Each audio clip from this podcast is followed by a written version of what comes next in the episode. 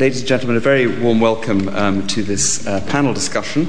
Uh, and um, uh, the LSE's European Institute is delighted to be hosting it uh, with, um, uh, in association with, in partnership with the European Commission and also with uh, FT Business, which is the publishing arm, specialist publishing arm of the Financial Times, who are our partner in our for European events.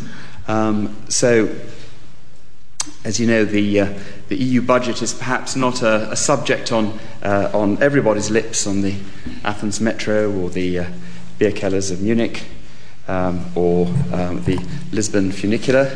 Um, after all, it accounts for just over 1% only of the EU's um, uh, gross um, national product. But for those of you who are here this evening and who are by definition, therefore I assume, interested um, in the issue, and certainly for the very large proportion portion of the British or the British media who tend to get very exercised uh, about it, uh, this is very much a hot topic. Uh, and let's not forget, of course, that we are talking about the European Union's fiduciary duty as well towards, um, towards its, uh, its taxpayers. So this is, this is no small matter. We're talking about a sum of, what, 129 billion euro?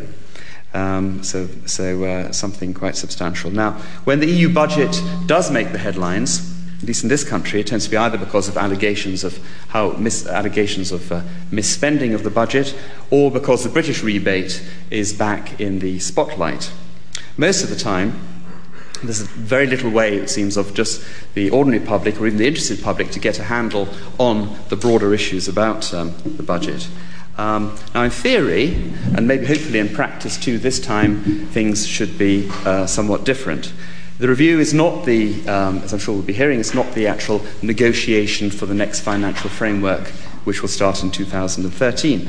But as far as I understand it, and um, the Commissioner will um, confirm this in a moment, um, I expect. It's about agreeing some broad principles uh, and some orienta- and orientations which should bear directly on um, the, how the EU spends its money um, in, the, in the future. So, what does all the talk of a modern budget, a budget for the 21st century, a budget to equip Europe to face the new global challenges, what does all that mean in practice? That's what we're going to be discussing. How great are the pressures for inertia? To what extent um, uh, will the French presidency's health check of the CAP, for example, uh, to what extent will that uh, potentially limit the options for reform? How will the structural funds need to be rethought in light of continuing, um, if modest, uh, EU enlargement? And what about the resources which the EU will surely need if it is to be a serious global player? Now, to take us through some of these issues, we have a really top notch uh, cast we've assembled for you, starting with our keynote speaker, whom we're absolutely delighted has made the trip over, especially from Brussels, um, the EU's Budget Commissioner, uh, Mrs. Dalia Grybauskaite. And we're delighted to have her with her uh, with us uh, here uh, this evening at the LSE. Um, by common consent, certainly the Br- Brussels press corps I've spoken to, Mrs. Grybauskaite is one of the most effective uh, members of uh, the present College um, of Commissioners. She's been EU Commissioner for financial programming and the budget since 2004. Before that, she held a series of uh, senior political and, and, official portfolios, including uh, being finance minister of Lithuania and before that, the deputy uh, foreign minister. Uh, and I'm sure her extensive political experience uh, uh, serves her well in handling, after all, what is a a highly sensitive and political, very political portfolio in the Commission, uh, where the protagonists on each side of the debate uh, are not necessarily arranged in the alliances we would always expect. Um, often they are, obviously, uh, but not, not, not always. Our second panelist is um, Zaki Cooper, who's sitting at the end there, who's Director of Business for New Europe. Now, Business for New Europe, uh, an organization you may well know of, it's a business organization which, uh, in addition to supporting uh, Britain's active uh, involvement in the European Union, is, is committed to promoting a reformed uh, and enlarged and uh, free market Europe, as it says in its mission statement.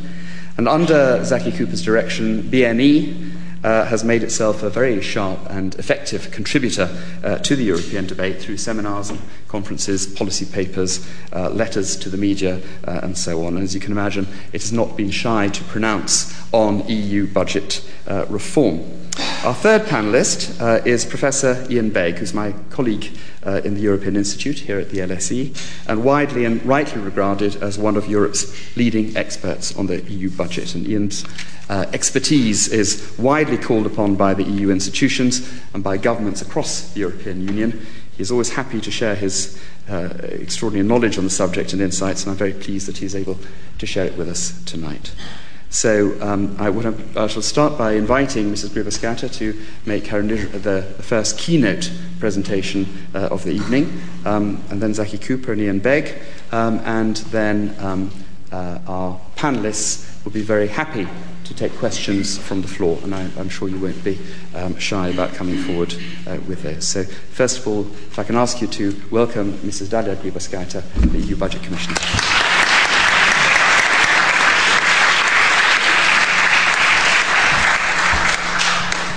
Don't applaud too much uh, because I'm not sure that I will be very good because I was told I'm on the record. If I'm on the record, I'm not so interesting. Well, we can go off the record, but of course it is a substantial Let's uh, make it that way. Uh, I will make a more or less official presentation, and uh, if you want interesting answers, we can go out of the record, okay? Okay, so now, and you understand what I mean. To talk about uh, reforming the budget, we started uh, then we started with a new commission already in 2004, and then I came to office uh, after finance ministry national government. I was so surprised how European budget looks like, its structure, how it is spent, uh, how untransparent it is. My first reaction was, Jesus, is it possible that European budget can look so so bad?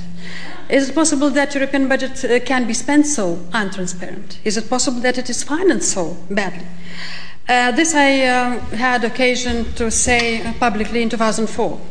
And then we started to negotiate in 2005 uh, finally and finished a new financial framework. And, and, at that time, I remember it was exactly the British presidency, and we had very, very, uh, we'll say, interesting inter, inter contacts with uh, Prime Minister uh, Mr. Blair at that time.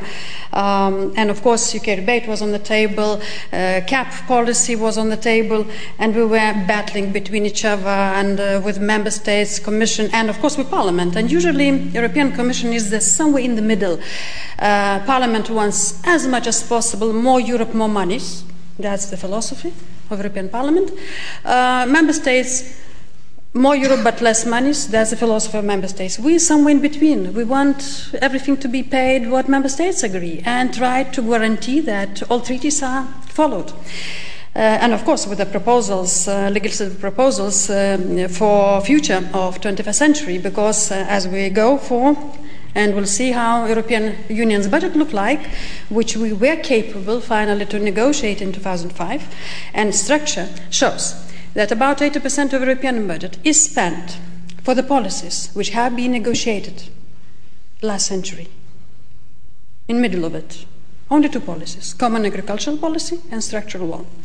The rest, or cohesion or regional, how you call it, the rest, 5 6% goes to uh, bureaucratic um, uh, bureaucracy uh, or administrative expenditures, and the rest goes for everything else education, innovation, research, uh, new trans European networks, external relations. In reality, only leftovers. Can European budget look in some way that we are, not only because now we are talking about crisis, but already a few years ago we were saying that we are in 21st century. There are new challenges and European budget is not capable to respond. In reality, European budget is all the time, and today also, is looking and, and paying for the past, not for the future. That's how European budget looks also today. And especially now, then we see these problems behind and outside this room, in any country, then we are challenged by global stresses today in, in economies, in, in financial sector. European budget in reality has no neither means, neither tools to react efficiently and help member states. Of course, I can now paint you beautiful instruments, how we can help. But I don't want, because in reality it is only window dressing. What you can do with such amounts. Of course, politically, we can say a lot and very nice things, and we create beautiful papers and programs, but we're not able to pay for them.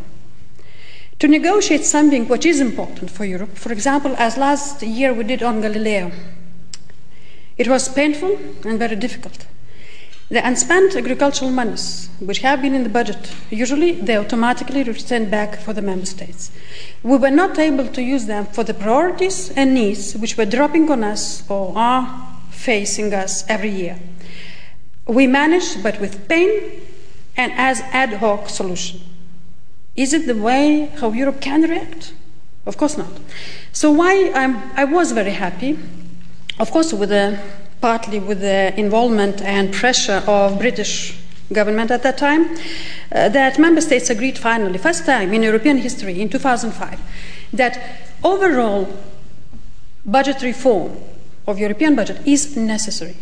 That was first time in history. Usually, negotiations have been for financial frameworks, five or seven years, and usually it was a huge and bloody battle of very shadow and negotiations behind the closed door.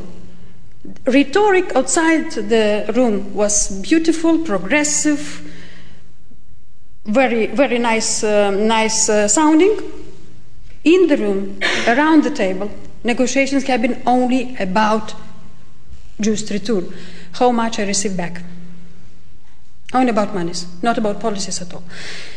What we want to do now, well, we, how we're pushing member states to, behave now, the first to talk. What policies Europe needs to finance.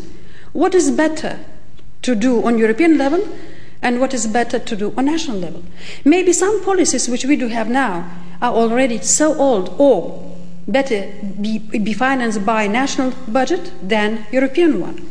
So we used the criteria in our consultation process, and, and we will be using this criteria for budget proposal of, of how it's going to be reformed, so-called European value added. And we tried to ask people, and we went to wide range of consultations. How to spend for what, how European budget needs to be financed, and the delivery of flexibility and accountability instruments we can use. And we asked a lot of people, and first time, as I said in history, this was done very publicly. And we tried, and I will try to, to, to give you a little bit some messages, what we received from governments, NGOs, think tanks, universities, and just civil society. Um, I will be not able to say exactly what I um, what we're going to propose, but from my uh, body language, you will understand what I like and what I know. It's very difficult to hide. Okay, public debate. Very clear desire for change from practically from all actors, from all actors of all, all participants. All member states responded. We got over 2,000 people involved directly in 20 countries during all process of consultation. So we got directly 300 contributions, uh, and we asked uh, to have uh, free studies produced for us. I ordered uh, with, via my DG free studies, and one gentleman here uh, was helping us also. So on spending, we got a group from Netherlands. On financing, we got by, by, uh, by one of the gentlemen sitting here. And evaluation was done uh, by another group. So I wanted not only to have very good team, which we do have in Commission, very good professionals, not only to hear from them what to do. I wanted the external pressure and opinions on Commission, on Member States, how really public outside the European institutions thinks about what we need to do. So uh, we were very happy that diversity uh, uh, of uh, representation in, in these consultations have been giving very similar and, and, and directed response. Uh, main uh, elements which we can summarize that most of responders have been giving us priorities for how and where European budget is supposed to be delivered. It's mainly three large groups of priorities. It's competitiveness, research, innovation, exactly opposite what is happening today. Then environment, climate change. Then energy. It's not only energy supply, it's also energy uh, research, uh, invest in energy efficiency technologies, indirect spending in renewable energy, a lot of elements of energy. And we, we know, of course, that in, in Lisbon Treaty we tried also to include as one of the priority policies for European Union in future energy as common policy, but it's not yet here. We're not yet here. Uh, to, to be able to have common policy in union, you, you need to change the treaty. So at least if you're not able to change, change the treaty, try to do budget reform. We're trying. And uh, I will say that we're trying it quite successfully because yesterday, if you were careful listening uh, in this package, which European Commission presented and adopted yesterday for recovery of economy, one part is proposal to reopen financial framework negotiations for uh, energy connection links or trans-European networks for Europe. And this we're pushing hardly to try to top additional resources for important policies which are very much necessary for all Europe, not just for one region, for all Europe. And as I said, if you're not able to change treaty, try to change something else. Hmm? Okay. Uh, now, colors are different, neutral colors. Cohesion policy, yes, it was mentioned as important, but uh, as policy which was quite neutrally um, uh, described.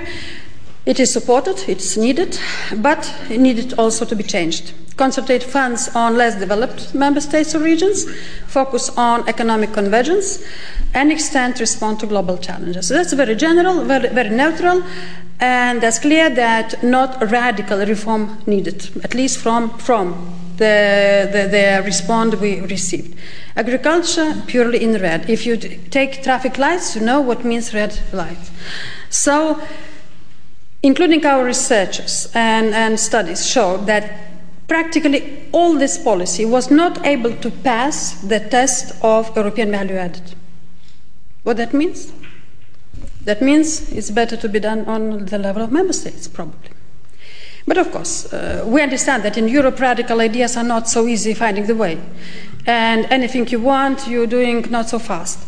I always was giving the example of my experience in government as I was a minister on the difference how fast you can make reforms in Europe and how fast in, in national government. So then we were preparing Lithuania for membership, my main goal was to prepare financial system and make reforms of uh, financial system for the acquis communautaire of European Union. And for example, four laws on taxes, four different taxes, four laws, we were able to manage in three months. Here, to change something at least, you will need three years. So that's the proportion of differences, how we can speed and how we can manage. But anyway, that means anyway we can manage, only it takes longer, more compromises, a little bit more difficult, but anyway. So that's more or less outcome with traffic lights, which are very clearly indicating how people, how academia, how some member states, not all of course, uh, treat and evaluate uh, the main uh, trend, what we need to do.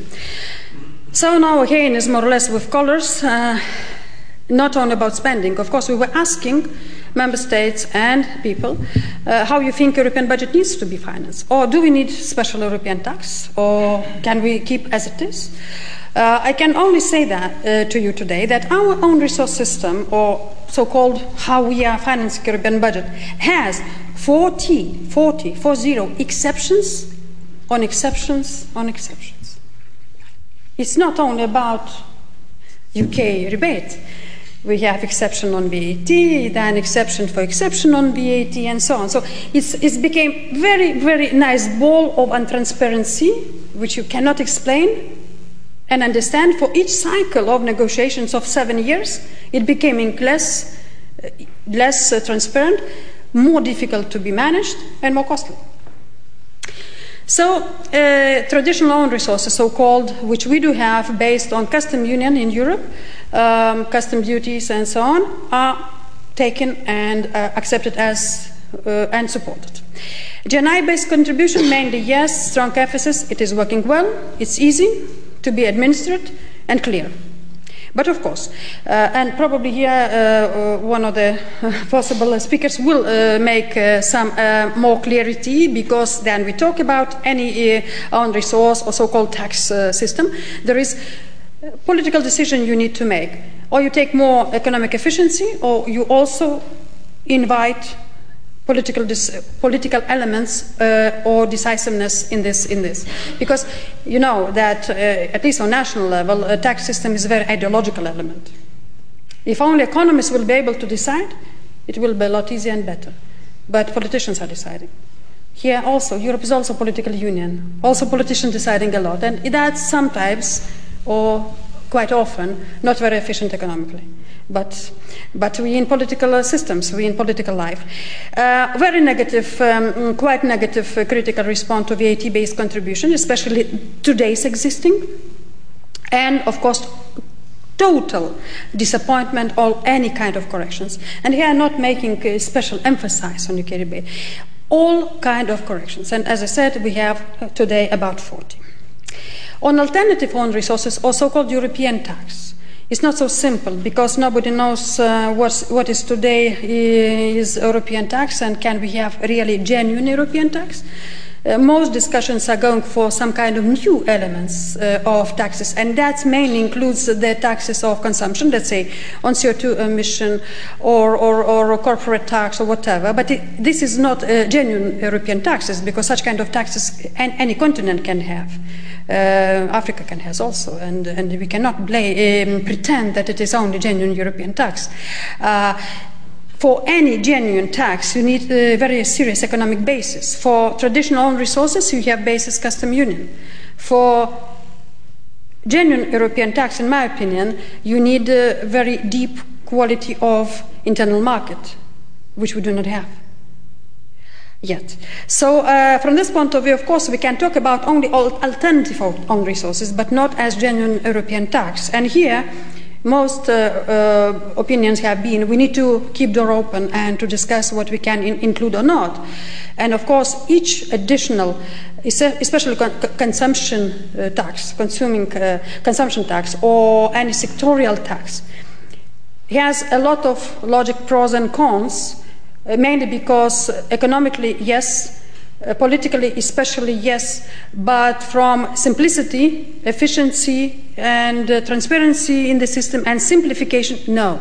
Because all these taxes, again, will, uh, will request a lot of um, exceptions and will push member states again to complicate the system. So, why deciding invite new, ta- new own resource or not, it will be a lot, a lot of waiting what is more important, efficiency, transparency, and simplicity over the system, or other arguments?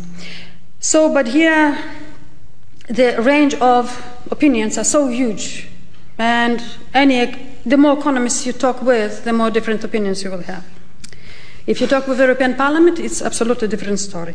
They want uh, uh, so-called European tax, everything uh, not from governments, out governments at all from payment, directly European members, European Union uh, people to pay, uh, and so on. But that's uh, normal. Uh, between three institutions, especially two ones, I mean Council and Parliament, it's uh, very much elbow game. I mean elbow power game than uh, economic discussions.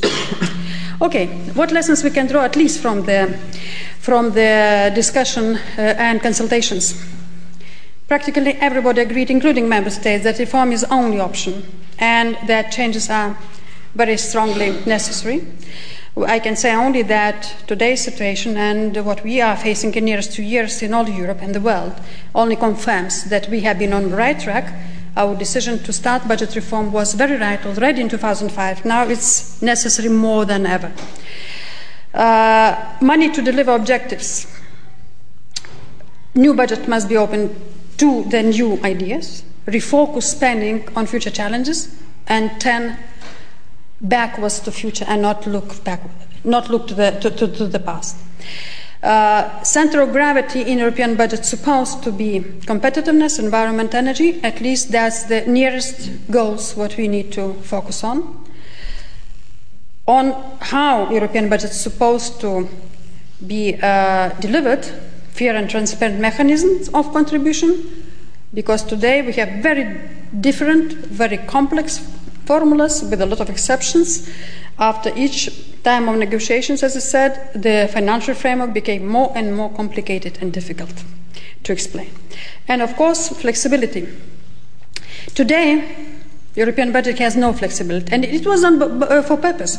Because if you cannot spend on one or another program, in most cases, member states would like these monies to return for them back, especially for member states who are paymasters. And especially now, then you have seven-year framework, and you're not able to, in the middle of the, this period of time, a little bit to use uh, flexibility. And especially now, then, for example, we need it for Galileo.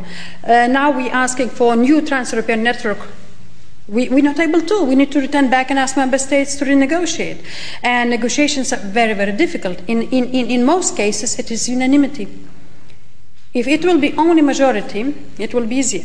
But in unanimity environment on financial framework, you know that member states are using this, and uh, sometimes after the night of negotiations, you come up with gifts to everybody. And these gifts are very difficult to explain. Why, for example, one region of very, very rich country receives 100 million euros? Why a very uh, not very rich country is still paying very very too, too much into UK rebate and so on so and why for example from UK rebate free uh, free developed and very developed large countries are having an exceptions okay so without naming the countries um, I, would like to say that it's not, no, not only about the, where we are spending, it's also how we are financing, and the federal element can or will, the European budget has flexibility to move and refocus during the seven years if challenges are falling on us.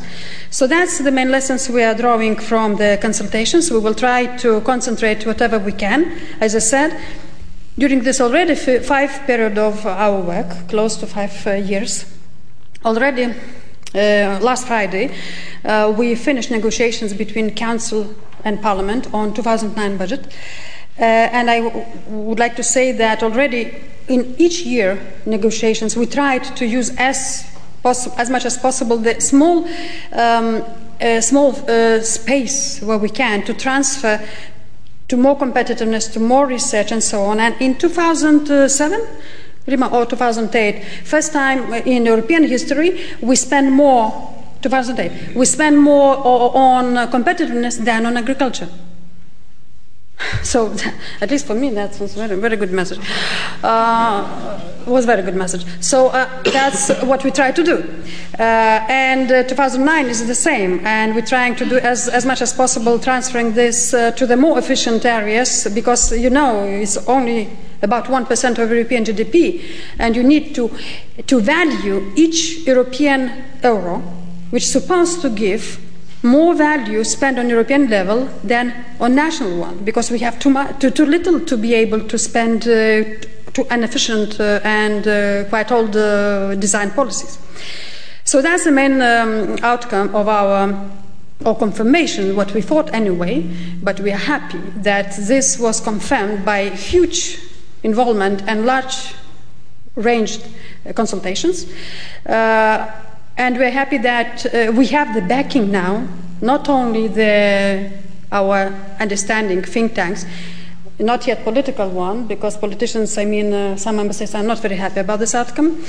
And you know that before the on 12th of November, we had a wrapping up conference about uh, the uh, about the consultations, and we have been asked to publish the results only before the conference because some member states were so uh, afraid that uh, they will see some messages which I am talking to you now.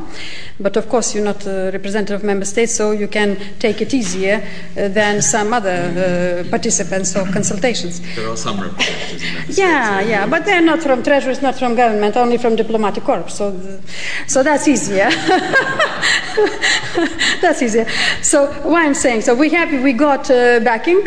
Uh, we, we, we, we just got confirmation that we're on good track. We're trying to use, no matter what will be outcome of uh, final product and how the negotiations will evolve, at least we're trying to do what we can.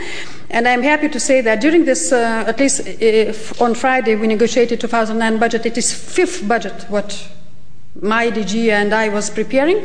And I can say that practically all budgets, five, have been dot to dot what we proposed, Commission.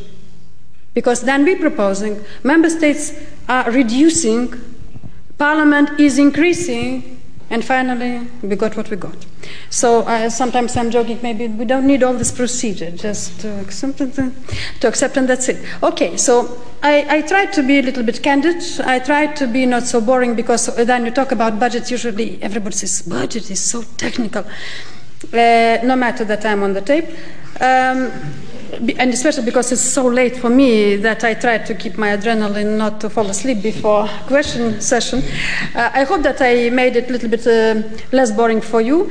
Uh, but we say that if there is a serious problem, it's better to say it ironically, candidly, with a little bit joking. It's easier to, to, to work on uh, very difficult. Um, problems than, than you have and facing. So uh, I will be ready after the speakers to respond as much as I can.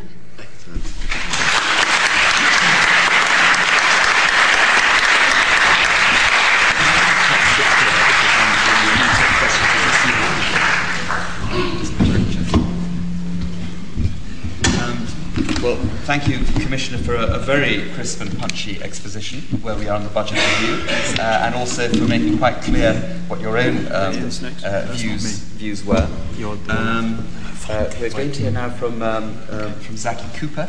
Um, well, I, um, I, think I'll just have to whiz in that case. Uh, and just to remind you, those, those who came late, Zaki Cooper is Director of Business for New Europe. Okay, thank you, Maurice. Um, I'm delighted to be here alongside two such distinguished panelists who are sort of eminent experts on, on this subject and also at a university which is playing really a key role in the European debate and has, uh, has played a, a, hugely active role in taking forward the European debate in the UK. Um, in terms of the structure of my presentation, I mean, there are five kind of headings that it splits into. I'll just tell you a bit about Business for New Europe, as not all of you may be over familiar with us. Um, we'll talk around so, about some issues around the EU budget, and there are four I've identified. Um, then I'm going to tell you a bit about what our organisation, which is only two and a half years old, has done on the budget. Then I'm going to talk more widely about the political and media kind of landscape in the UK, and then I'm going to kind of conclude. So there we go. Ten minutes. Ten minutes, yeah. so that's us, Business for New Europe. Um, we were founded in March 2006, essentially pro-European but pro-reform a critical friend of the European Union, committed to Britain's membership of the EU, but also ready to take a stand where we don't think the EU is getting everything right. We're a coalition of business leaders, and we have um, those business leaders on our advisory council. Some of the names will be familiar to you. Uh, Peter Sutherland, I know, is, is involved with, um, with LSE, um, and, and a lot of the other names may or may not be familiar to you, but some, some sort of eminent people from the British business community uh, chairman of, of FTSE 100 companies, and so on. Um, and they all agree with those principles, which you can find on our website. Um, uh, just to you know emphasise that um, as well as supporting a business-friendly agenda, we're very pro-enlargement, and uh, somewhat uh, contentiously, perhaps we include uh, commitment to Turkish accession in our principles. Okay. And that's a bit about kind of the engine room of the organisation. Again, one, or two people to point out are Lord Jay and Stephen Wall, who are uh, retired diplomats who, who know, who have sort of got an encyclopedic knowledge of Britain's relations with the EU and are involved with us on a sort of voluntary basis as vice chairs, as, as well as various other people. Okay. So we've heard already from the Commissioner uh, much of this about the review of the budget. Uh, of course, significant in the UK because it was agreed under a British presidency um, in, at the end of 2005. Uh, and obviously they committed to a full and wide-ranging review of the budget, uh, no taboos, um, all aspects of EU spending. Of course, uh, at the time there was a bit of a flare up in the UK media because the UK agreed to give up uh, a part of its rebate over the 2007 to 13 period. Um, but um, certainly uh, at the end of 2005, it was sort of a very, very topical issue. And then really went on the back burner, uh, I think anyway, in, two, in two, sort of politically in 2006. Uh, uh, and, and to some extent in 2007. Um, and really, at the beginning of this year, we anticipated it would be one of the issues for the EU, uh, one of the big, big issues, which to some extent it has been, although events with the credit crunch have slightly sort of taken over. Um, but, uh, but certainly, people in the business community who were involved with us uh, identified it as a topic that they wanted to get involved in, have a say on, uh, uh, uh, agree to a view on, and hence we produced a budget for business, which was essentially Business for New Europe, our organisation's uh, input into the Commission's consultation, which we finalised in April. Uh, and I'll talk more about in a moment. So there you are, Barroso, the budget review is a unique, a once in a gener- generation opportunity. Um, so, issues around the budget. Uh, four big issues I've identified, which I'll have to run through pretty quickly. Uh, one is about the size of the budget in the UK's rebate, very emotive issue in the UK. Secondly, about auditing. Thirdly, about you know, how the money's spent, which we've heard a lot on uh, from the Commissioner, uh, and the Common Agricultural Policy. And then fourthly, the, the dreaded credit crunch and economic downturn.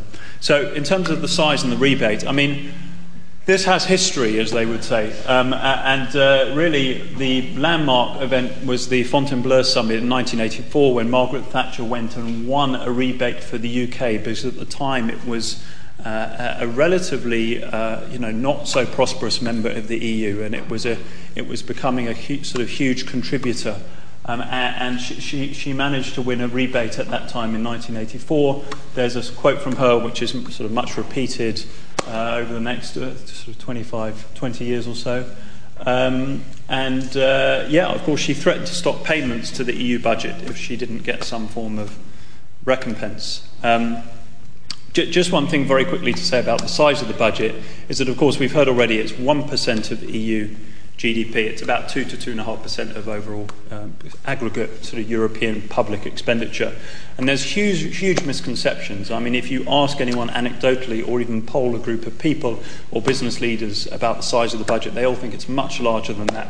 And that's partly a misconception that's fed by a lot of the media around the budget. Um, and it's remarkable, actually, what reaction we got from some of the business leaders involved with us when we told them about the size of the budget. And they, they were amazed that it was so modest, actually. So that's really one of the, the sort of fascinating things that we discovered this year. Um, on auditing, of course, uh, yeah, I mean, as we know, the EU accounts have been failed by the Court of Auditors for 14 years in a row. Um, that's not a good situation. Uh, we, as pro Europeans, do not necessarily, you know, we don't go along and say that's fine. Uh, pro Europeans should be in the vanguard of criticising the EU when it doesn't get things right, as I alluded to at the beginning. And uh, we have gone on record in being critical of this situation. Um, there are some, you know, there's always another side to the argument, and I've given some of them there about 80% of the budget being administered by member states, so often it's member states who are not actually spending money in the right way. House of Lords report, uh, you can read that yourselves. Uh, you know, no, the, the, level of fraud is no higher than in comparable public expenditure programs. But certainly, I think we need improved sort of parliamentary scrutiny of, of EU expenditure in the UK. Um, and just coming back to this, I mean, th- th- this was basically to show that obviously newspapers in the UK get very excited every November when this story breaks about the, the accounts being uh, failed again. And you can see a couple of headlines we picked out. There are lots of others, and you can just, just look at the, the press for the 10th of November 2008, and you'll see a, a litany of stories which, you know, while amusing perhaps the, to some, actually do a lot of damage, I think, to the credibility of the EU in the UK. Um, so, look, the third area was on policy priorities. We've already seen the lovely pie charts from the Commissioner uh, showing us how the money of the EU is spent. So, I won't dwell on that because it's not quite as artistic as, as the Commissioner's slide. Um, but, uh, but uh, obviously, um, the business community and, and I think the public at large feel that there needs to be a, a reallocation. We've already heard a lot about that. It's an obvious point that the makeup of the budget does not reflect the present reality of the EU nor the global situation. I think one interesting point to make, though, within that is that uh, a lot of reform has already taken place. We've heard about CAP as a proportion of the EU budget falling over time, uh, and the, the, trend is in the right direction, but it's still not enough. We know that. Um, Barroso recently, uh, Jose Manuel Barroso has spoken about smart spending on the following areas, and again, I think there's a lot of sense in that, in the money going from uh, the agricultural budget and the cohesion funds towards some, some of these other areas. Um, I'll just move on quite quickly. Uh, look, on the credit crunch, I mean, I mean, I think this really sort of, you know, we, we can't have a, a, a session on the EU budget and what's wrong with the EU budget without addressing the overall uh, global economic situation. Uh, we know that uh, the global economy is in for a tough time. Uh, you know, uh, downcasting of growth for next year in the UK, in the Eurozone, in the US, etc., etc. So I, I think sort of th- this has to be borne in mind, and, and particularly when we think about what the EU budget's for. Well, if it's for anything, it's to help us through uh, tough economic times and the economic crisis. So I think you know, my, policy making mind should be turning towards thinking, well, how can we use this amount of money, 129 billion euros, towards alleviating uh, the credit crunch situation? Um, yeah, I mean, the response, uh, this is a, a, whole sort of two hour lecture in itself, but uh, we've seen a, a, pretty vigorous response from the UK and the EU and arguably globally on, on the credit crunch. We've seen national action, the recapitalisation of the banks, coordinated monetary policy, uh, the fiscal announcements this week by the EU on Wednesday. Uh, uh, sort of, which was, um, well, the UK announced the previous week in their pre budget report what fiscal action the UK government was taking. So we're seeing a sort of overall effort uh, globally of coming together to try and address the, address the credit crunch. Um, just again, to look at the wider issue, to go from the micro issue of the EU budget to the wider one of EU competitiveness, there's a lot within that, but just to pick out a few things. Um, look, the EU faces huge short term and long term challenges. I mean, obviously, growth and jobs, uh, which uh, the Commission has focused on in the last uh, couple of years, uh, is a huge priority. Uh, unemployment was 7.5%. It's undoubtedly more than that within the EU. Um, and it has longer term challenges about, uh, I put China and India there, but this is about the competitiveness of the EU relative to all the other emerging econ- economies, the sort of some of the G20 m- members, non European G20 members, demographic issues as well. Um, so huge, huge issues there. Um, I'll, I'll, move on because there's a lot to get through. So just to sort of sum up, a budget for business was our response to the Commission's consultation. What we did was we went out to the business community and said, What do you think of the EU budget, its size, its scope, its policy priorities? And they came back with all sorts of responses, which we distilled into those five main headings. So those are the f- five main sort of recommendations, if you like, and findings. Um, obviously, there's point three, you know, a harsh view of the CAP, which you would expect. Um, there was also a feeling that the level of the budget was about right, it shouldn't necessarily be increased. Um, also, a feeling that there should be no change in, in, in the revenue raising mechanisms, too. Okay, uh, that, I've just picked out four examples of what some of the business leaders, I mean, we got a, a, lot of responses, but that's what four of our more sort of eminent business leaders said when we asked them. Um, and uh, there you are. I mean, very strong views on the CAP, as you can see from business leader number one. Uh, and this fellow, Paul Marshall, who's um, one of our business leaders on our council, again, uh, he, uh, the reason I've identified him is because this is from a, a speech he gave at, a, at, a, at the Liberal Dem- Democrat Party conference um, last year. Um, and again, uh, you like to translate just for the Commission and, and Ian Begg, who can't yeah. just the, the, the, the initial bit. Okay, no, of course, of course. Yeah, CAP is an abomination. It's a protectionist racket which benefits rich farmers, etc., etc., etc. Then at the end, he quotes Vince Cable, who is now, as you know, the Liberal Democrat Treasury Secretary, uh, who said that um, the CAP is an economic, environmental, and social disgrace. So, you know, there's a very, very strong feeling. I mean, he happens to be a business leader who's very committed to Africa and the developing world. So, I mean, he also is looking at the CAP's impact on the developing world, too. Um, I've spoken already a bit about the UK media and, and, their perception. I mean, basically, the budget is used as an opportunity uh, by the UK media to sort of beat up the EU. I mean, sometimes, sometimes it's deserved, I think, uh, other times not so, and it's exaggerated. Um, uh, we've picked out three headlines there, but you could find a lot more if you did a Google search. Um, that's a comment as well from a, a sort of think tank, Open Europe um, who uh, have said, you know, 100 billion, what a waste, shouldn't it be spent elsewhere? So, you know, that, that's the sort of clim- some of the climate of opinion in the UK. In, in, terms of public opinion, what do the public think? Well, actually, they think most of it is spent on administration. The perception in the UK is that the EU is this sort of vast bureaucracy. Again, it's a skewed perception. Uh, but, uh, but there you are. I mean, so when we ask, when Eurobarometer asks people in the UK what's the major item of expenditure in the EU budget administration. That's the, the thing that most people identified, which is very interesting. I mean, it's not the case. I think it's 5% or so. But uh, anyway, that's what people think. And there's a bit more of a breakdown on sort of British and European opinion on what people think the major item of expenditure is in the EU budget. So, look, signs of hope. I mean, we, we were very interested, we were sort of very um, immersed in this issue at the beginning of the year, um, and we were on the lookout when President Sarkozy came over to the UK on his state visit in March. We were very interested in watching closely what, what he said uh, and in his speech to the Houses of Parliament, when he addressed both Houses of Parliament, he said um, he gave quite a strong sign of hope about um, the UK wants agricultural policy to be reformed. France is ready for this, etc., etc., etc. So, I mean, you know, obviously France and the UK are not necessarily going to see eye to eye on this, and there have been some recent meetings in Brussels that point in the other direction that seem to show that France is sort of strengthening its grip on, on, on the status quo with the cap, which aren't so hopeful. But anyway, we identified this earlier this year as a, a sign of hope. So, conclusion yeah, I think the budget's important, not so much because of the amount of money, uh, but, but because it goes to the heart of what an organisation is about. As a business based organisation, you look at um, the first thing you do when you want to find out about business is look at its balance sheet.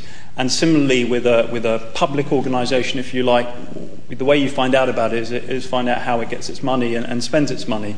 So, it's a very, I think it's a very profound question for the EU, the, the, the budget. It's an existential question. Um, there are obviously strong views in the business community, um, hopefully constructive ones as well. Um, obviously, a lot of resistance to the common agricultural policy and a feeling that that should be a diminished part of the overall budget. Um, it's a politically sensitive issue because um, the, some of the media make, you know, make a big deal about, about of it at times.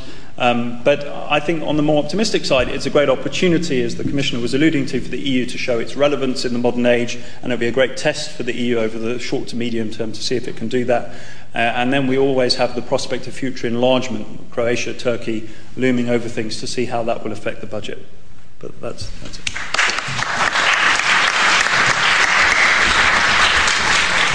Thank you very much, Zaki. It was a very a spirited uh, intervention and very, very interesting. Thank you. Uh, and our final speaker is Professor Ian Begg yeah, of the, LSE. Ian. Right, thank you. Um, there's always a risk that many of the things that should have been said have already been said, or that I'll be repeating some of what uh, has gone before. So bear with me while I run through this. First observation something that has not been mentioned yet is that there was a decision within the Commission that this was supposed to be something done by the present Commission not its successor. And one of the risks here is that this present commission is running out of political time as well as actual time. So there's a danger here that uh, Zaki's already shown us this no taboos business and so on, but that it's a it's a reform project about policies. And what, what's meant by that is that it should aim to get a different set of items on the agenda for the budget, rather than being the negotiation, or the first stage of negotiation, of the next package, which will last for a further five or possibly seven years.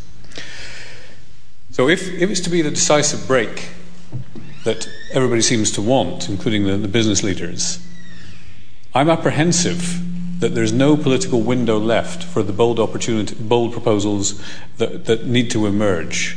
And just consider some of the background to this. There's a a French presidency which has decided not really to have much to do with it. The next presidency is the Czechs, who are famous for their Euro, Europhiliac approach, especially of their president, Václav Klaus. We have a great concern that as the European Parliament starts to fade away towards, towards the elections that will take place in the, in the spring, they too won't concentrate on this. So I'm very concerned that all the actors who ought to be making this happen are not making it happen, with one honourable exception. Danger, therefore, is that not, not enough will emerge from it uh, as it should do. Now, this, cut off the bottom line here, but this, this is an extract from the Commission's consultation paper, which I'll read out for the benefit of those sitting at the top here. That result, the budget is a result of political trade offs rather than a well grounded allocation decision to advance European objectives. The real needs are often of secondary importance. What does that message tell us? It tells us that the budget is about politics. It's about making harsh trade offs between different things. And the second element that I picked out the, from the document is that the EU budget should be policy driven and based on sound analysis of the added value of EU level spending to advance our shared policy agenda. This is the Commission's optimistic view of how it should operate, as opposed to the, the juste retour approach, which the Commissioner has already described to us, where they all, they all talk in public about the, the grand design, and as soon as they get into the, the negotiating room, it's all about counting the pennies going in, on, on your side or their side of the, of the accounts. So I think we, we do face a great political challenge in making the budget move. Now, the review, we were told, is this once in a lifetime opportunity a once in a generation opportunity to change things. And yes, it's been a very hesitant process for all sorts of reasons. First, the Irish. Now, it's not just the result of the Irish referendum, it's also the fact that in the run up to the Irish referendum, nobody dared talk about the budget review. There are good reasons for this. Um, some cavalier people from the LSE proposed that, uh, for, for instance, corporate income tax might, in the conceivable future, be used under certain circumstances, if the wind was in the right direction, as a means of funding the EU budget. Now, you can imagine what any kind of mention of that might have, might have resulted in in the Irish referendum. Budget, proposal to tax corporate income, undermines the Irish economy. Vote no. That could have been the outcome. So the result of this was that the deadline for the consultation was extended by two months. The political conference, as the Commissioner has already told us, only took place last week, six months after it was, or nearly six months after it was originally scheduled. And we, have got these looming political deadlines that I've, I've, mentioned to you. So, is there going to be a, a culmination early next year? To me, there would need to be to make the political timetable credible. Or if it's later than the middle of next year, you're into a Swedish presidency. We know that the, the second semester presidency doesn't actually start until September. so you could find out that this commission simply won't be, be, able to achieve its ambition of dealing with this budget. And it'll be shunted to the next one, which will take six months to gear up, and then you're straight into the negotiations for the next, next financial perspective, and you lose this momentum for change. That's the concern I have in, in all of this. I don't know why that's gone back to front, but um, here's my attempt to interpret some of the things which, if you were to think scientifically or as an economist about subsidiarity, the sorts of things that you'd want to put on the table. Now, what should be in the budget at European level? Well, it's, it's the sorts of policies that enable us to do things on a bigger scale better, hence using economies of scale or economies of scope in some cases. You could say that a good example of this is external action. Why should we have external action in different places being done in an uncoordinated manner when you can get a greater bang for your buck or bang for your euro in this case if you do it at, at European level. The same with research and development. Fragmented research and development systems are not going to be able to compete with the emerging giants like China and the existing giants like the US, which are able to do it better. There are also, good economist phrase here, externalities. Very often, a member, an individual member state will underinvest in a particular uh, policy program for the straightforward reason that it cannot, uh, it cannot obtain all the benefits from it. It cannot appropriate the benefits. Now, consider a, a possibly trivial example. Why would the Austrians build a trans-Alpine highway if it was going to be used by Germans and Italians? expand that to other areas of networks, and you can see that there are all sorts of networks which would benefit from having a European level of spending. The same can be true of something like security, where collective security is enhanced by having a, a European level of this. Climate, climate change policies have already been mentioned extensively. Now, what should be out Ultimately, it's policies that, that reflect differences in what individual member states want to do. One member state wants to do something with its agricultural sector, another one wants to do something else. One wants a particular form of rural development, one wants a different form of rural development. So, and lots of, lots of the side payments have this characteristic of having been, have been introduced into the EU budget simply to deal with differences and preferences among member states. And then contrast this with the right hand column. What's in the budget? Agricultural policy, cohesion, and little bits of everything else, as the Commission has already mentioned.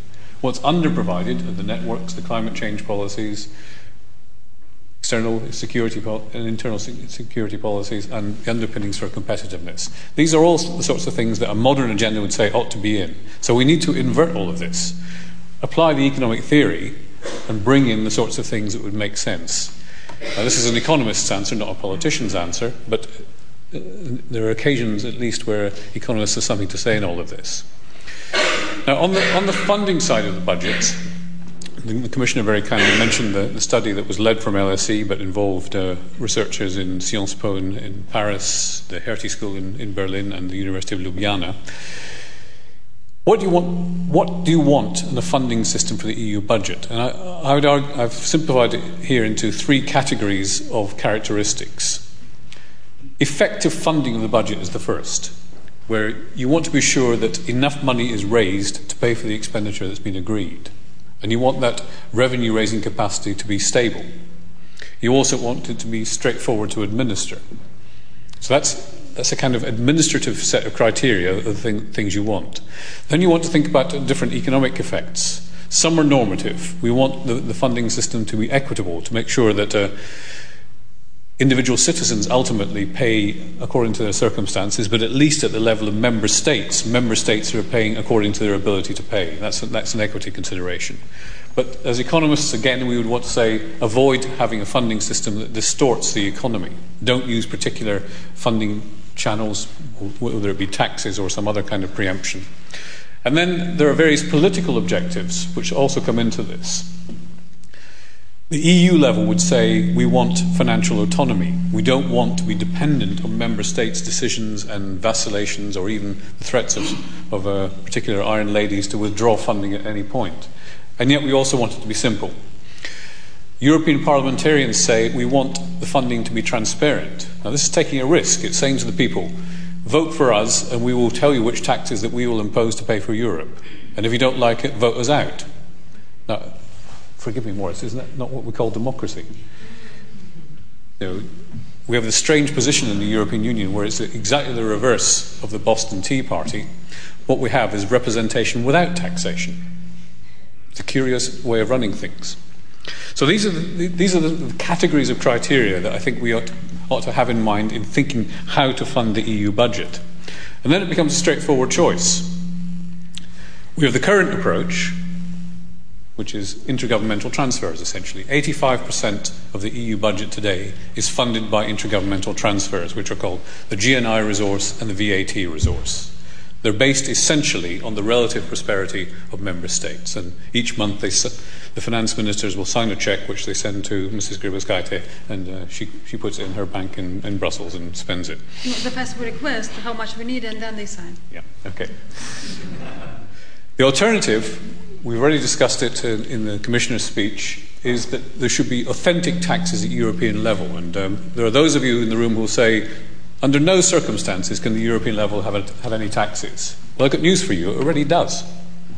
Customs duties are paid with certain hesitations along the way directly to the European budget. They belong to the European budget, and therefore they are what we call in the jargon own resources.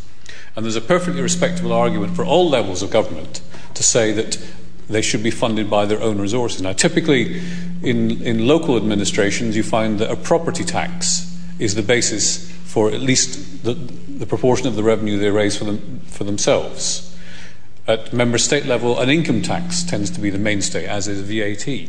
Now, there, there can therefore be sorts of taxes that could be used at European level to, to achieve European aims. Now, the current system, as I've stressed, is, main, is mainly intergovernmental transfers, even though the treaty says that the EU budget shall be funded by own resources.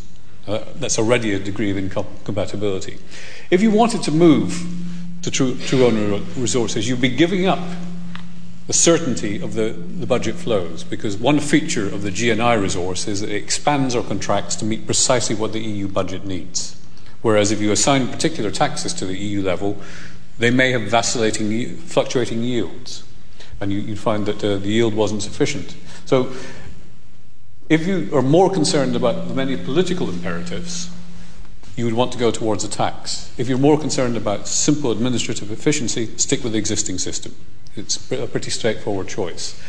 And if we were to move towards an EU, EU resource that's genuinely owned, in the manner I've been describing, one assertion that I will make is that there will never be a perfect one.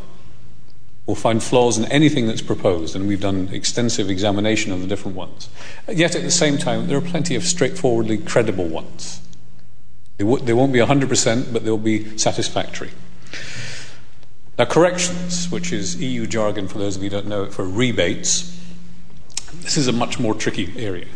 We've already made the case that, uh, Zaki's already made the case that uh, the, for, the UK in the early 1980s, it was justified. We were paying too much, we were relatively poorer than many of the other member states, and so on. But that's changed. Not only have new member states with a much lower level of income come in, but the UK has also had this uh, Wirtschaftswunder where it's moved up the prosperity tables. Now, I think that the, the corrections can be criticised for an entirely different reason, which is that they look at the, UK, the, the EU purely on an accounting basis. Does how much we pay in and how much we get out reflect how, we, how much we gain from the EU? And the straightforward answer is, of course, it doesn't, because there are other net benefits. Moreover, it becomes very much more complex, and uh, the Commissioner has already mentioned how many was it? 40 exceptions? Probably even count more of them. The Dutch as you can see here from the slide, have four different rebates of their own. They have a rebate on the British rebate. They're paid a fee, fee for collecting customs duties. They have, they have, a lower rate of the VAT resource and they have a lower rate of the GNI resource. So, four different rebates just on the, on the revenue side for the Dutch alone. And their, their proportional rebate is now bigger than the British one, for those of you that, that don't know it. It doesn't even respond to how much they, they receive. It, it, it's, it's, stuck at that level. So we might in future think much more in terms of an equalization system, like the Germans have in their Finanzausgleich, but this is, this is something for a much longer term. So here, here's some issues I think that I'll conclude with this uh, we might want to consider in questions. The three modes of governance that you can, you can envisage for the EU level EU spending, which is what we're talking about tonight, regulatory activity, or indeed coordination of member state, what member states do. And uh, part of the response to the, the credit crisis is indeed the coordination route, as we saw in what's being agreed around the various capitals. For the review, some of the outcomes that I think might be worth looking for is can we can we invent a successful way of deciding what should be done by the EU budget, what's subsidiarity or value added, which implies necessarily a much wider debate on what, what do. I'll make the suggestion that, in spite of having done the study on it, that the funding side is a second order of importance to getting the expenditure right. Not, not everybody agrees with this, but then we need to think what are the criteria we want to apply and then choose the instruments. Should we move to a five year framework rather than a seven year framework, which would align the EU budget much more with the existing political cycles, both of the European Parliament and of the European Commission? Again, isn't that something to do with democracy? Funding programs linked to them. And then concluding all this, question where I always end up in this sort of thing is what, what do we want the EU for? If we, if we haven't yet decided on that, then it's very difficult to decide on, on what we want the budget to do. And I'll leave you with this thought.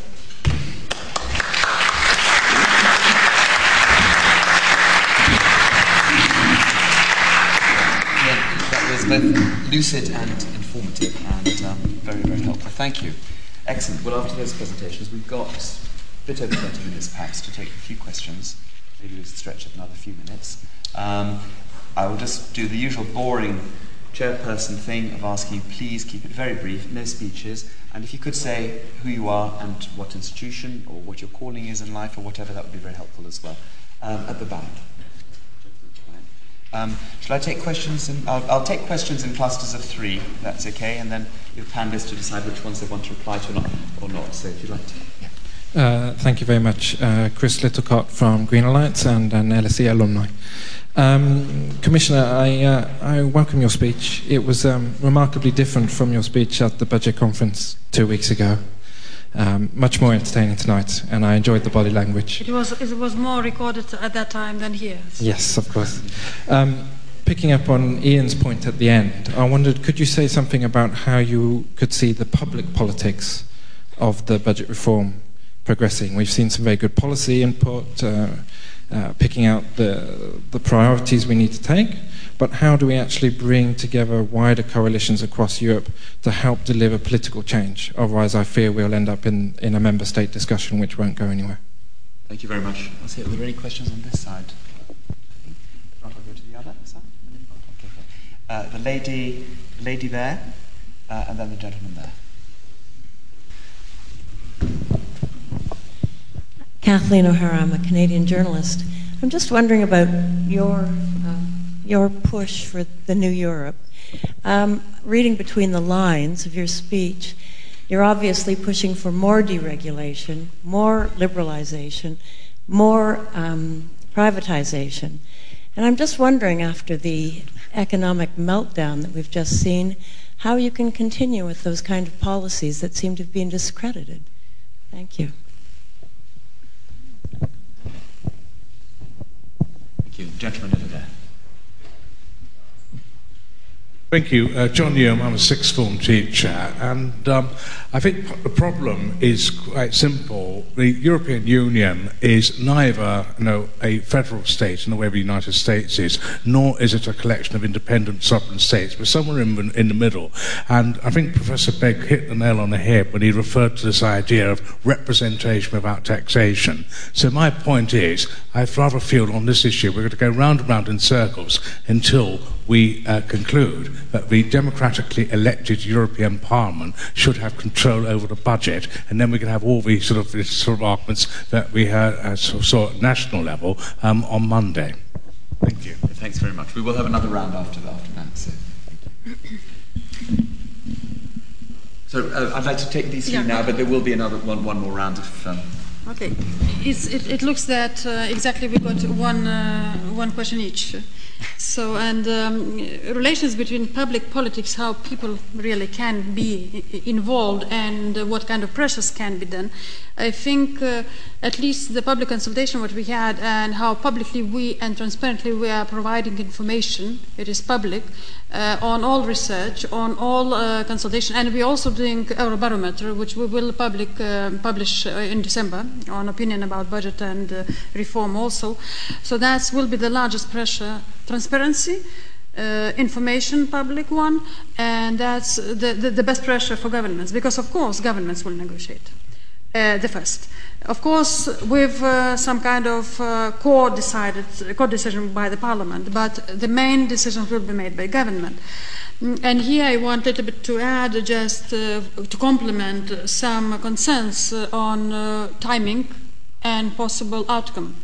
On timing, we have two windows of opportunity next year: spring, before Parliament will go for pre-election campaign, and uh, autumn, something about maybe October, November. Uh, that's mainly because there are a lot of political uh, difficulties. Still, this commission can do it. September, October still is this commission. Uh, and it depends on political willingness mainly. Uh, and I hope very much, at least my personal uh, wish will be March. But of course, a lot of circumstances can be involved. Now, um, want to be very clear here that this exercise will be absolutely different from the future financial framework preparation, which new commission will be only preparing by 2011, and negotiations will go for new financial framework until 2013. Our exercise, we would like to present it at, no, during the 2009, and we expect about a year or two negotiations. Why? It is not so important which presidency at the moment of uh, publication will be in office. It's not so important at all. I mean, or Czech or Swedes uh, or whatever, because we only will place it publicly, but then real negotiations will go on, and then pieces of the proposal will be taken as a basis for some policies already preparing concrete financial framework. Um, and uh, uh, I myself uh, pushing and proposing to President Barroso to have optional paper to be able to have more ambitions and more radical proposals, you cannot imagine that you can do it to, tomorrow in Europe. Europe is very easy, and member states very easy to negotiate and agree on things which, ca- which will happen after 10 years. For example, agricultural policy today we have was started to negotiate in 99 Negotiations uh, took place uh, t- uh, during three years. Uh, the final deal have been wrapped up in 2002, and the results have been negotiated until 2014. I count on it. For member states who are today in office, it's easier to agree what will happen after 10 years than what will happen tomorrow because of lobbying. And I would like to see options of ambition in time and quality. First option, less ambitious, medium, for medium term, more, and very radical one. We'll see uh, how, how it will uh, happen, and then for member states to decide what to take from it. So, with options, it will be easier already to negotiate in, in, in Commission. With options, will be a lot easier for member states to, to, to adopt, and, and uh, with options of level of ambitious uh, reforms or radicalism of reforms in each policy area or at all reshuffling all budget will be a lot easier for member states to agree what will happen after 2020 than what will happen in 2050. Thank you. Thank you, Commissioner. Um, did you want to come in on any of the other questions? I think well? it was Okay. directly Well, there was is, de- is de- deregulation um, discredited, uh, uh, Zaki, to the extent it r- relates only tangentially, perhaps, to our budget discussion. But No, I mean it's it's a very fair question, and I think I've been just been sort of thinking what I would say in response to that. And I, think the first thing is it would be ridiculous for, for me um, to say that um, you know everything is fine and dandy because clearly we're in the biggest economic crisis at the very least since the 1930s. And uh, you know, as it says in Hamlet, there's something rotten in the kingdom of Denmark. Um, having said that, I don't think we should lose faith completely in the free free market model. Um, but friends of the free market model, uh, and everyone has to think very long and hard about what went wrong and what we can do to make the situation better. I mean, there's a particular problem in the financial sector, in the banking system, uh, and clearly the regulatory framework around that is not up to scratch and needs to be um, strengthened at national and European and international level. Um, uh, but that's had all sorts of knock-on effects on the, on the rest of the economy, which can't be ignored.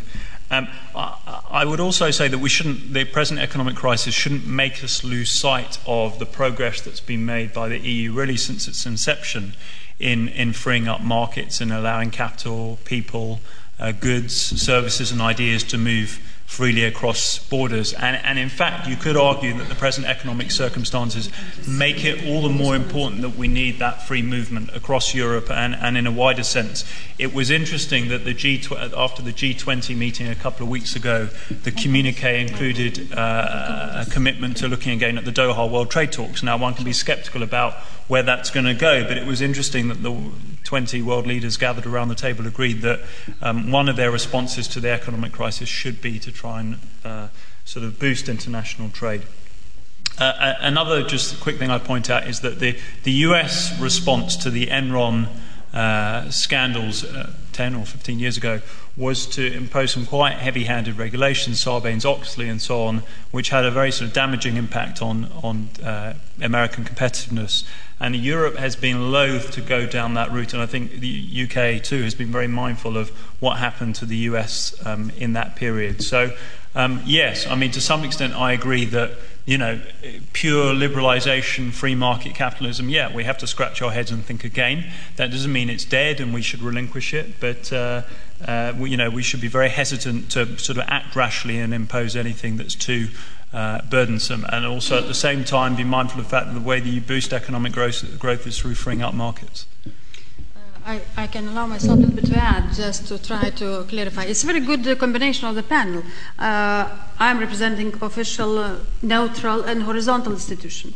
Uh, here is more academic representative, and here we have very clear group of interest representative. So why your question, of course, is very targeted, and we understand it. Why we also filter very much from all the range of impact or, or opinions we receive, what is useful, what can be unaffordable, and what we will take into account. So uh, I, am not at all I'm not surprised at all uh, that uh, one of our colleagues have been talking exactly the way he's supposed to talk. yeah.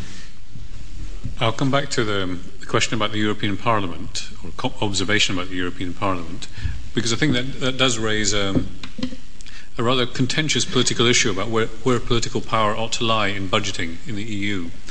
And uh, I remind everybody that somewhere in the treaty it's written that the EU is a union of member states and citizens.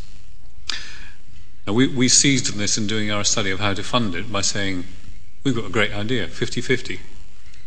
50% member states, 50% citizens, and progressively allowing the, the European Parliament a bigger say, but not an exclusive say. That might be one way forward. Now, I also want to pick up on something the Commissioner just said about the, timetable, because uh, there's, there's one unspoken factor in, uh, in the political timetable, and that is when will the current Commission President be reappointed? He has to be very careful what he says to not to avoid upsetting people before he's reappointed, and we assume he, he, wants to be reappointed, and that may be one of the particular reasons that uh, the, the, budget review is uh, so low key so far unless you particularly want to say something at that point, uh, which um, seems to be think, interesting. Um, yeah, yeah, yeah. I think uh, now so many uh, challenges and possibilities to uh, talk uh, on a lot of issues that the budget reform uh, here is not so so, so in, on high profile. but anyway, I think he will be risking more if he will be not talking at all. Uh, especially during these times. Uh, but um, we do expect that it will come about uh, as procedures say uh, in June, and uh, in the beginning of July it's supposed to be formally appointed. If, if of course, uh, Europe will not collapse in, in next half a year in general. But but we do not expect any unexpected um, events here. but opposite, I think the the MOHI will be active now, especially on on economic situation in Europe, the more chances he have. Because if he will be only lame duck uh, in lame duck's situation, it will be for him uh, practically deadly. Thank you very much. Um, take another round of questions. There's a gentleman over there.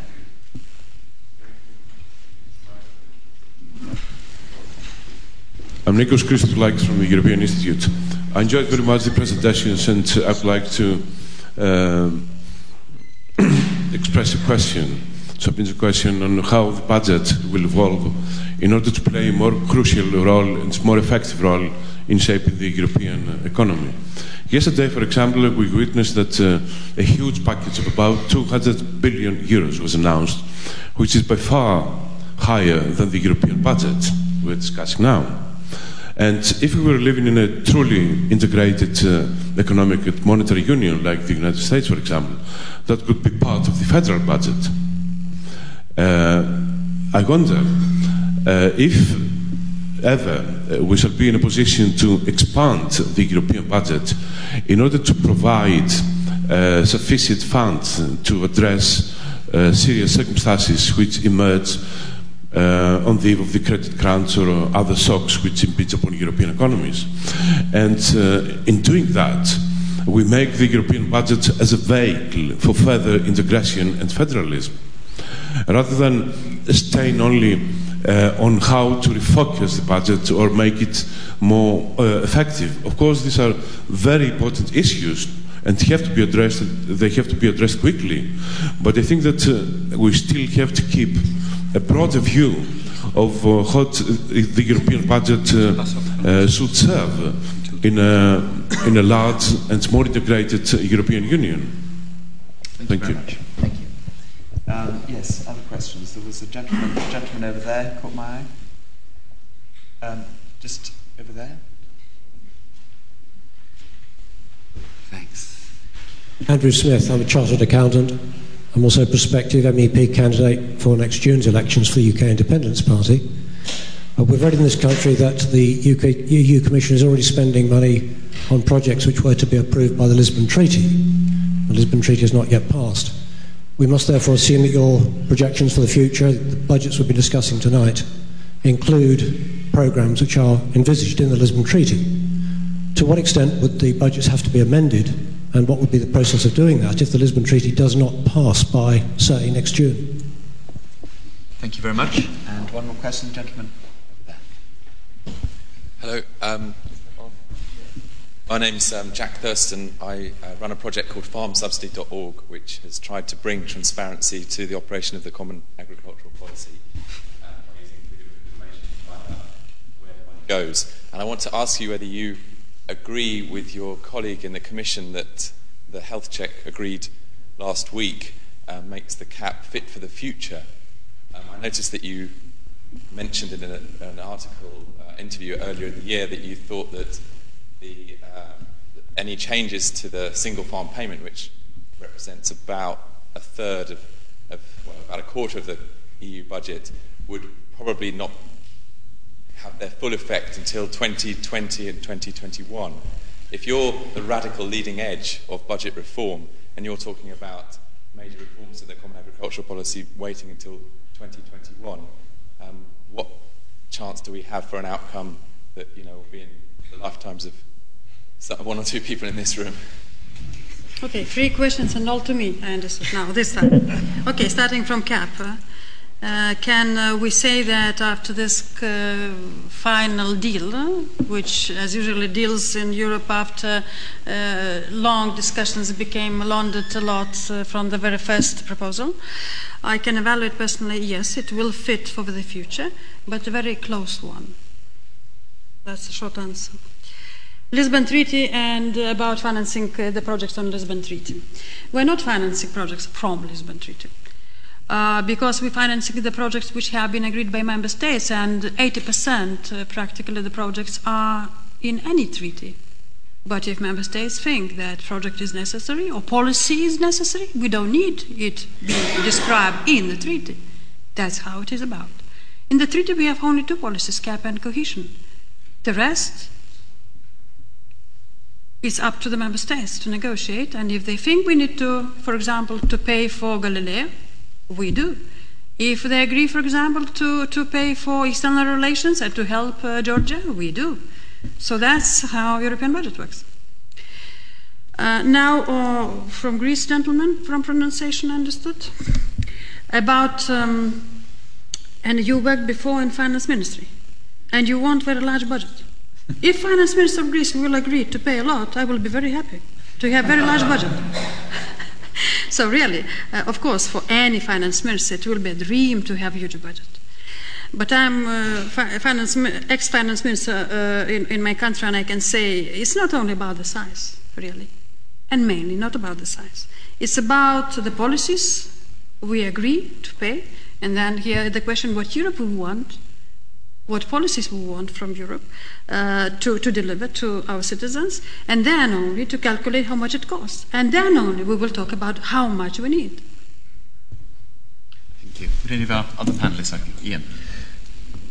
In answer to Nikos Christodoulakis' uh, observations, he, he's making the, the straightforward point that in most other polities, the highest level of government engages in some macroeconomic stabilization. The EU budget is simply incapable of doing that because it's too small. And it would need a much bigger budget at European level ever to be able to influence the, the conduct of macroeconomics. What the EU budget does do is the, the other two branches of public finance identified by Musgrave 50 years ago, which is an element of allocation and an element of redistribution. It doesn't deal with interpersonal redistribution, but inter-member state redistribution, with net financial flows going to some countries and coming from others.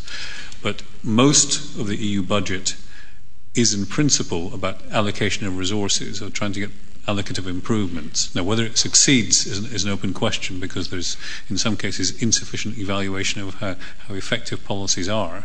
And we don't actually know whether cohesion policy works as well as it should, for instance, even though that's predominantly allocation. So there's an almost a back to front picture compared with what the theories of fiscal federalism tell us and what the EU budget does. It is a very limited amount on a very small scale. Thank you very much. Zaki, did you want to come in on any of the questions? Um, yeah, I mean, just quickly, I'll pick up the gentleman's point. Um, in terms of the size of the EU budget, I would say it'd be very hard to make a case for increasing, increasing the size of the budget until uh, the spending priorities more accurately reflect what, what should be the case. And I think we've all spoken before about the need to reallocate um, away from the CAP. Um, your point about being a tool of integration, I mean, I would say that shouldn't necessarily be a goal of the EU budget, but it could be a happy byproduct if more money is spent on research and development. We know that EU, the EU as a continent has an innovation deficit compared to the United States or Japan, and, and if more money were to be channeled into stimulating innovation, uh, then you know it could be. Uh, uh, strengthened European integration could be a happy byproduct, but it shouldn't be the the uh, initial objective. I think that's. Well, thank you very much indeed. Um, I think, I hope everyone here will agree we've had a, a really fascinating discussion. Uh, we particularly, as the school and on behalf of the audience, would like to thank you, Commissioner, for coming over, especially from Brussels, to uh, lead this um, uh, panel discussion. And I'd like to thank you very much for your presentation and for your very punchy answer to questions. And to thank you to Ian Begg and to Zaki Cooper. Um, and, um, well, this show will run and run potentially for years. So I'm sure we'll be reconvening here before long. But thank you all very much.